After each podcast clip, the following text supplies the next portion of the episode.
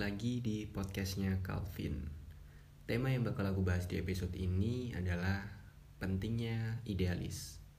Tentunya aku nggak sendiri di sini karena ditemenin sama Hari Gengs. So langsung aja, let's go.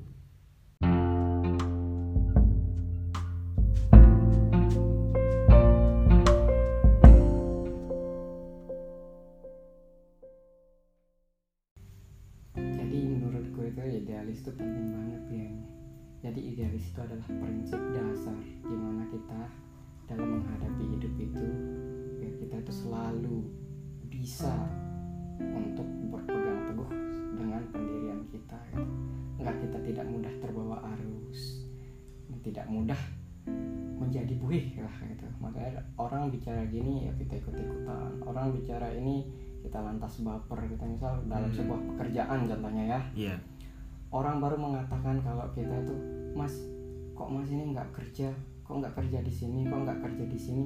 Nah omongan orang itu akhirnya kita ikutin gitu. Nah itu contoh-contoh yang nggak idealis gitu loh. Ada Iya. kalanya kita harus berpegang sama prinsip kita. Misal contohnya kalau misal Mas Calvin ingin untuk kerja di jadi akademisi contohnya. Iya, iya. nah kalau udah berpegang teguh pada prinsip bahwa saya harus menjadi akademisi ya udah jadi akademisi tetap ber tetap memiliki apa ya Pendirian, tujuan ya tujuan pendirian ya, tujuan tujuan ya. bahwa Mas Calvin itu akan jadi akademisi gitu jangan lantaran omongan Omongan orang, orang. lantas Mas Calvin pendiriannya apa ya pendiriannya Goyah gitu ya. goyah gitu Iya, karena aku juga sering, geng. Maksudnya, ah kamu ini lulusan uh, ekonomi kok kerjanya di sini, kamu kok kayak gini, kok kayak gini.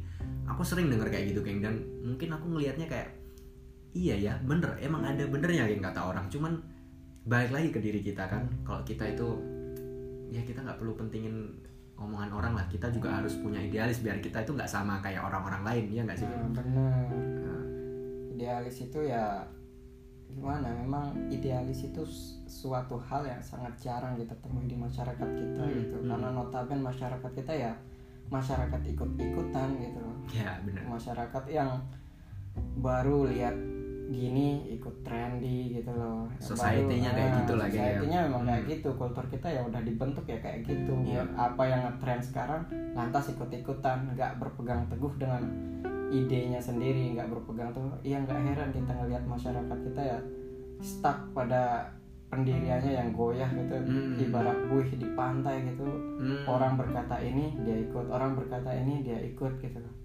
jadi Iya. menurutku idealis itu harus dibentuk sejak dini geng Mm-mm. Tapi kalau pentingnya sih geng, apa sih geng pentingnya orang itu jadi seorang idealis gitu?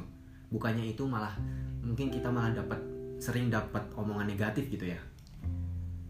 kalau berbicara penting idealis itu prinsip geng Mm-mm. dalam hidup itu seperti yang saya katakan itu prinsip itu penting prinsip yang menjadikan kita selalu fokus dengan tujuan utama kita gitu nah berbicara juga tadi mengenai orang selalu memandang orang idealis itu negatif orang selalu berkata bahwa orang yang idealis itu kadang kita selalu dengar ah so idealis Iya. Uh, nggak nggak bisa ngelihat kondisi saat ini udah nggak usah dihirauin nah, dalam hidup itu memang ya kayak gitu Hmm. kita berbuat baik akan selalu ada orang yang ngomongin kita Iya pasti. nah kita buktiin dengan gimana sikap kita ber nama juga gimana ya kita idealis ya berpegang teguh tetap sama pendirian kita gitu Hmm. Iya sih. Eh, bahkan ada orang yang menyamakan idealis dan perfeksionis itu sama gitu. Tapi emang kalau dipikir-pikir orang yang idealis itu sebenarnya orang perfeksionis juga ya kayak kita ini sebenarnya per- perfeksionis ya geng ya?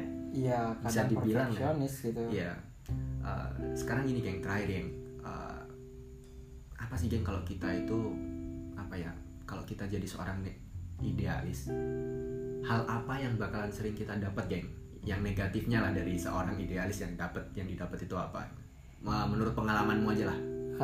negatifnya ya banyak geng kalau kita idealis itu kadang-kadang kan kita dikira oh ini orang terlalu mendominasi gitu. Hmm, padahal kan iya, kita hanya menularkan ide gitu kan Hmm. kita kadang-kadang ada juga orang ah terlalu apa ya terlalu memilih misal dalam contoh kerjaan ya Hmm. terlalu milih-milih kerjaan gitu atau misal kalau contoh saya kan Hmm. uh, saya pengen dapat beasiswa gitu Hmm. pengen dapat nah kadang-kadang ada pekerjaan gitu kadang-kadang saya wah kayak gini keluar dari Oh, iya. kerjaan gitu Iya, kan benar, benar. biar nge- ngejar beasiswa kan Iya. saya mempertahankan gimana biar saya fokus sama tujuan utama gitu Hmm. kadang-kadang orang bilang alah untuk zaman sekarang nih mending ya kerja Mending aja kerja kayak gitu kan karena eh, udah terbentuk society-nya kayak gitu ya geng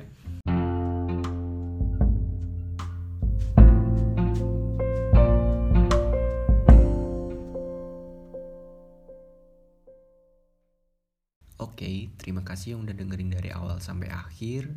Jaga kesehatan selalu, patuhi protokol kesehatan, dan seperti biasa, stay healthy.